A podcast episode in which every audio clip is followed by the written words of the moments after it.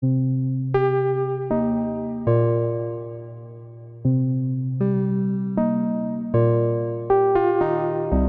couldn't remember when was the first time I said I'm asexual. So I searched for answers. I scrolled through my WhatsApp conversations, my emails, my texts, and I realized that for a very long time, my head was a mess. When I was with my friends, I could talk about my asexuality with pride. But if an hour later I was in front of colleagues, friends of friends, or people I found cute, I would find ways to avoid using the A word to describe myself. I'd say stuff like, I guess I understand what asexuality is about, or I think maybe I'm a bit on the asexual spectrum. But eventually, I found a sense of clarity and confidence. And it's largely thanks to the articles I read about asexuality.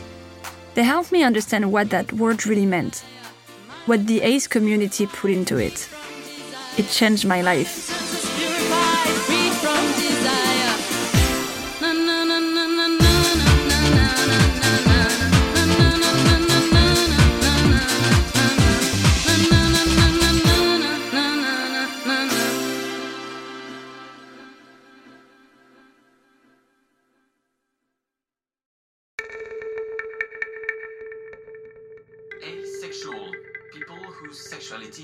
Characterized by the fact that it doesn't exist, they have no desire, it doesn't interest them. When I discovered the term asexual, I was 24, and no one around me had heard of it.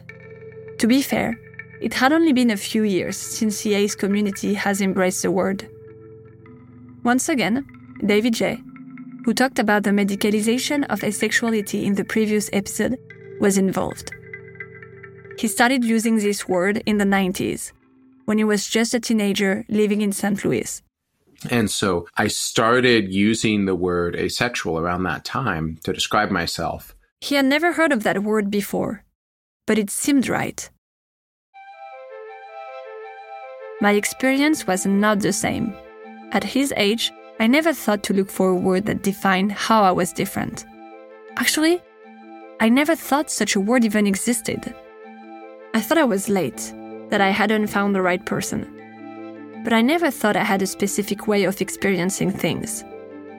I saw my asexuality as something that was missing, not as something that existed, as something others could also experience, as something that could be named, studied, appreciated.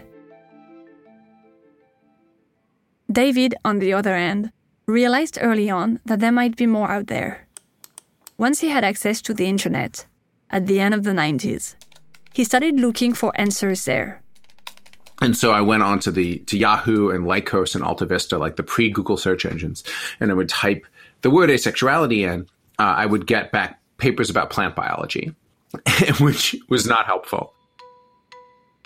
One day, in 2001, when David was already in college, a friend who went to Stanford told him about a new search engine, Google my first search was for the word asexual, and I found an article called My Life as an Amoeba.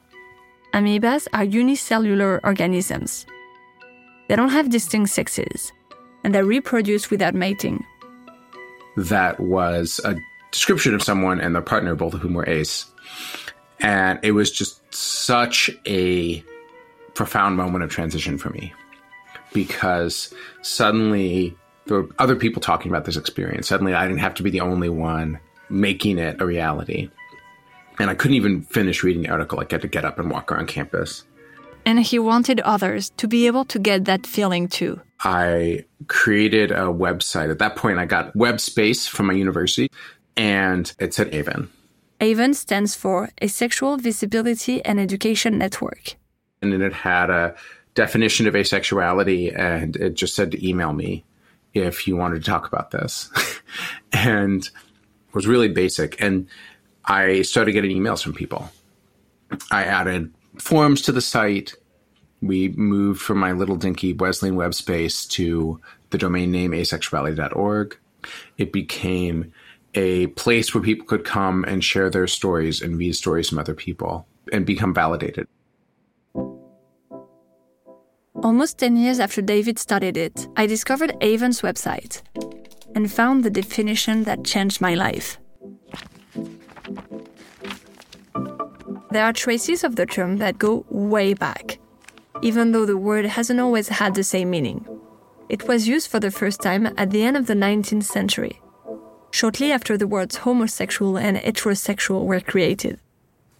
Since then, it's been found in trans magazines in the 50s, in an interview with David Bowie in 1974, and in academic articles in the 90s. So the word would appear here and there from time to time. But because there was no mainstream interest and no internet, it remained niche. I would have liked to have the same impulse as David and the others, to have named and looked up asexuality when I was younger, but I wasn't ready.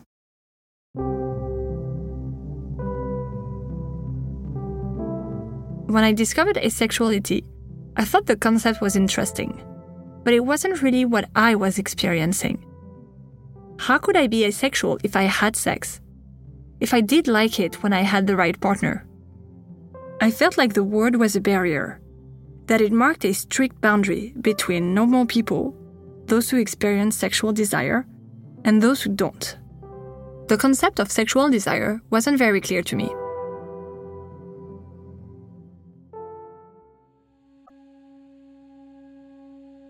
There's a distinction between sexual attraction and sex drive, which is also called libido. Sex drive is a desire for sexual release. It's not just a set of feelings in the body like having an erection or feeling your temperature rise. It's a desire to act on it, alone or with partners. Sex drive can be directed towards someone. That's sexual attraction. Or not. That's being horny. Some asexual people have no sex drive. Some have a lot. I have a little. And that's one of the reasons why I was confused back then. Another reason was that I thought the attraction I had for some people was sexual, when in fact, it wasn't. You can be attracted to someone on various levels.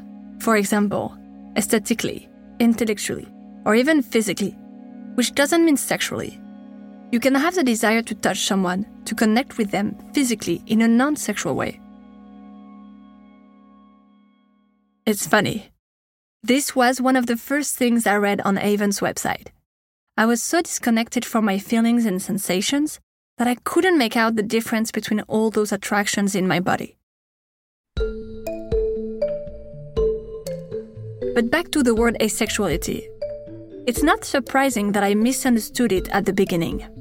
When it appeared on the internet, in the early 2000s, there were different definitions, different views, different ideas. David and the rest of AVEN's core team viewed asexuality as a sexual orientation, like homosexuality or heterosexuality, an indication of who you're sexually attracted to. In this case, no one. And so, like homosexuality or heterosexuality, asexuality wouldn't say anything of one's sex life. If an ace person wants to have sex with someone, because they want to get closer to them or because they want to know what sex is, good for them. David didn't want to impose his vision, though. He wanted people to decide on their own what they wanted to put into the word.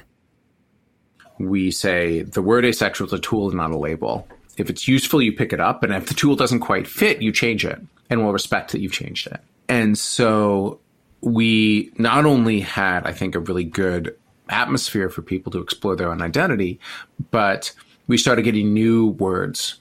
We started getting words like um, gray. We started getting words like demisexual. We started getting people talking about romantic orientation because they were picking up this tool and changing it, and they, they had permission to do that.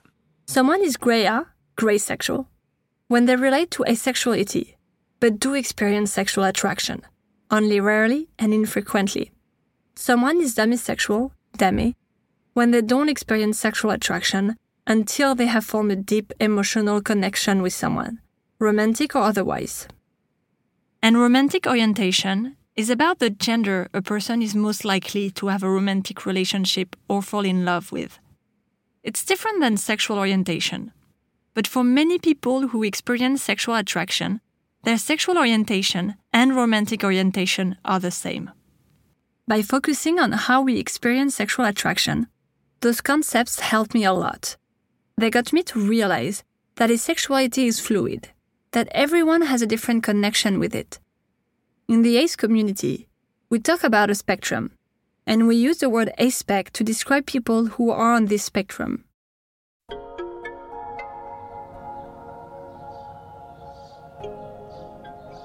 After Marie, I had another partner. Her name was Izzy. With her, I didn't use the word asexual. I wasn't ready. But it was okay. When I told her I often didn't want to have sex with my partners, she understood. Instead, we found a way to make it work together. That relationship made me realize that my asexuality doesn't need to get in the way of an intimate relationship. I stopped being afraid and I started saying, I'm asexual.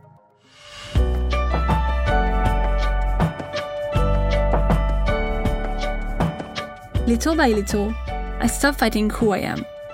I let go of that image I had in my head for so long of this woman who was cool and independent because she has an intense and joyful sex life. And I learned to love myself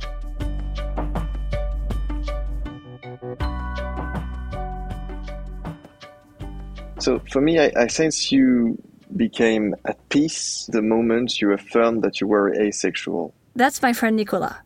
You've heard from him in the second episode. It's the moment when, for the first time, you seemed like you were totally aware of who you were. I felt that you had finally arrived at the end of this quest. My relationship to others changed. I opened up. Before, I was afraid people would judge me for being different. For years, I let that fear guide my social life. Letting my guard down also changed me physically. I became less tense. My shoulders got relaxed and I started sleeping better. I was calmer, more rooted. I felt lighter.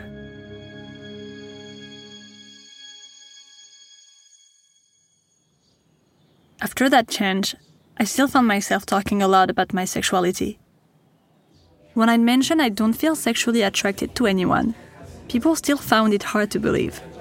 In those moments, I would pull out the asexuality card, my own magical joker card. Suddenly, I wasn't someone sharing a weird experience. I was someone who belonged to a group, to a minority, someone who has a sexual orientation shared by others. When I'd use the A word, I expected to be bombarded with questions. Some intrusive, some skeptical. It's violating, but I answer anyway. I felt the need to spread the word about asexuality so that other people who might be aces know about it, and that their close ones learn how to support them. I told everyone besides two people my mom and my dad. I didn't feel the need to tell them. Plus, I didn't want them to wonder about my sex life, like pretty much everyone else does when I mention I'm ace. But somehow, I did. It was in 2019. I was with my mother and my sister. We've just been Christmas shopping. We were cold and hungry, and we decided to go for some aligot. It's a delicious dish. Cheese blended into mashed potatoes, like fondue, but better. Anyway, we were having a great time, and one thing led to another. My sister asked me how exactly I identify now. At that point, my family did know I was queer. I answered, I'm asexual.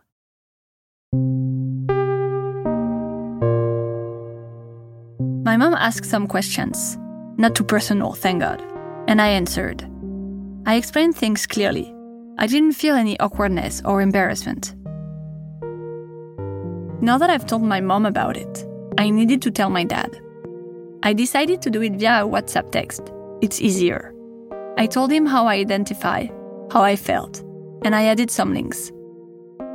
I was afraid he wouldn't care, or that he would dismiss it as some progressive nonsense, just like marching at pride or non binary pronouns. But he replied I've watched and read everything you sent me. We'll talk about it someday. Love, Dad. We never talked about it. I don't think we needed to. It made sense to people who knew me. He understood that it wasn't a whim, that it's who I am, that I was feeling more at peace after I accepted my sexuality. My dad passed away in February 2021. I feel like there was nothing left unsaid. No secrets, regrets, or misunderstandings. I had told him everything I wanted. I think he left us knowing that his daughter was happy and that it made him feel relieved, maybe even proud. Before I even told my parents, I started talking publicly about my asexuality.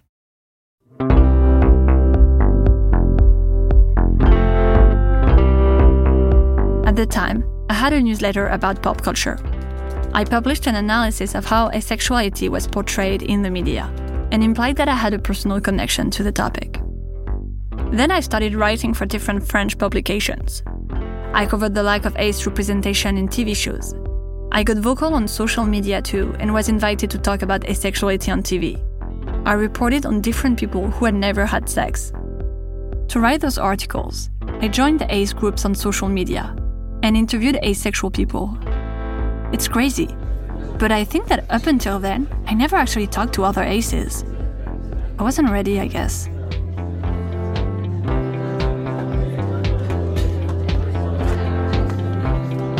Talking to people who experienced the same thing as me was amazing. For once, I didn't need to explain myself. I felt normal.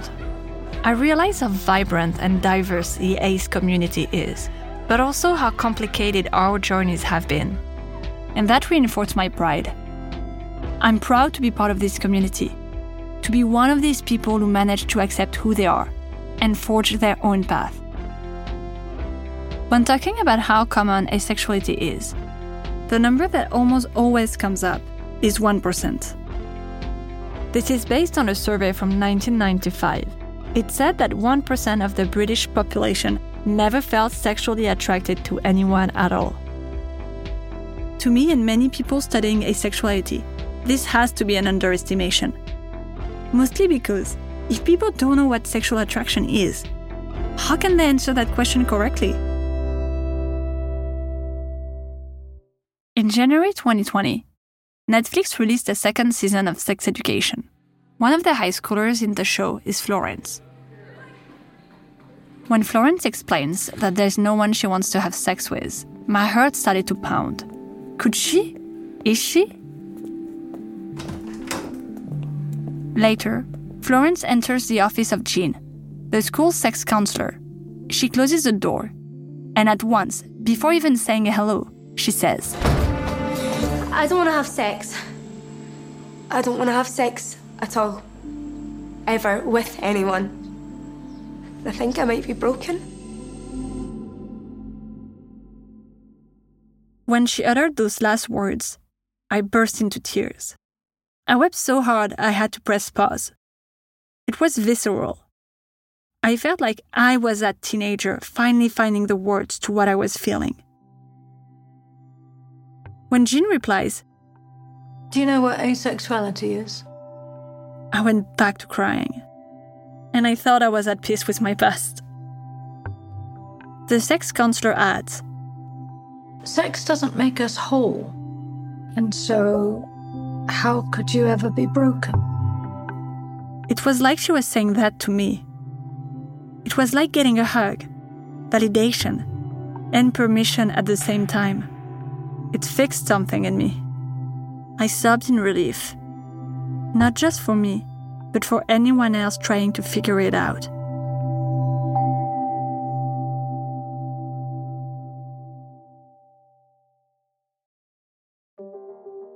Finding the word, acknowledging your ace, comes with a huge relief. But it doesn't answer the practical questions. It doesn't come with a guide. And if you don't want to give up sex completely, what are you supposed to do? That's on our next episode.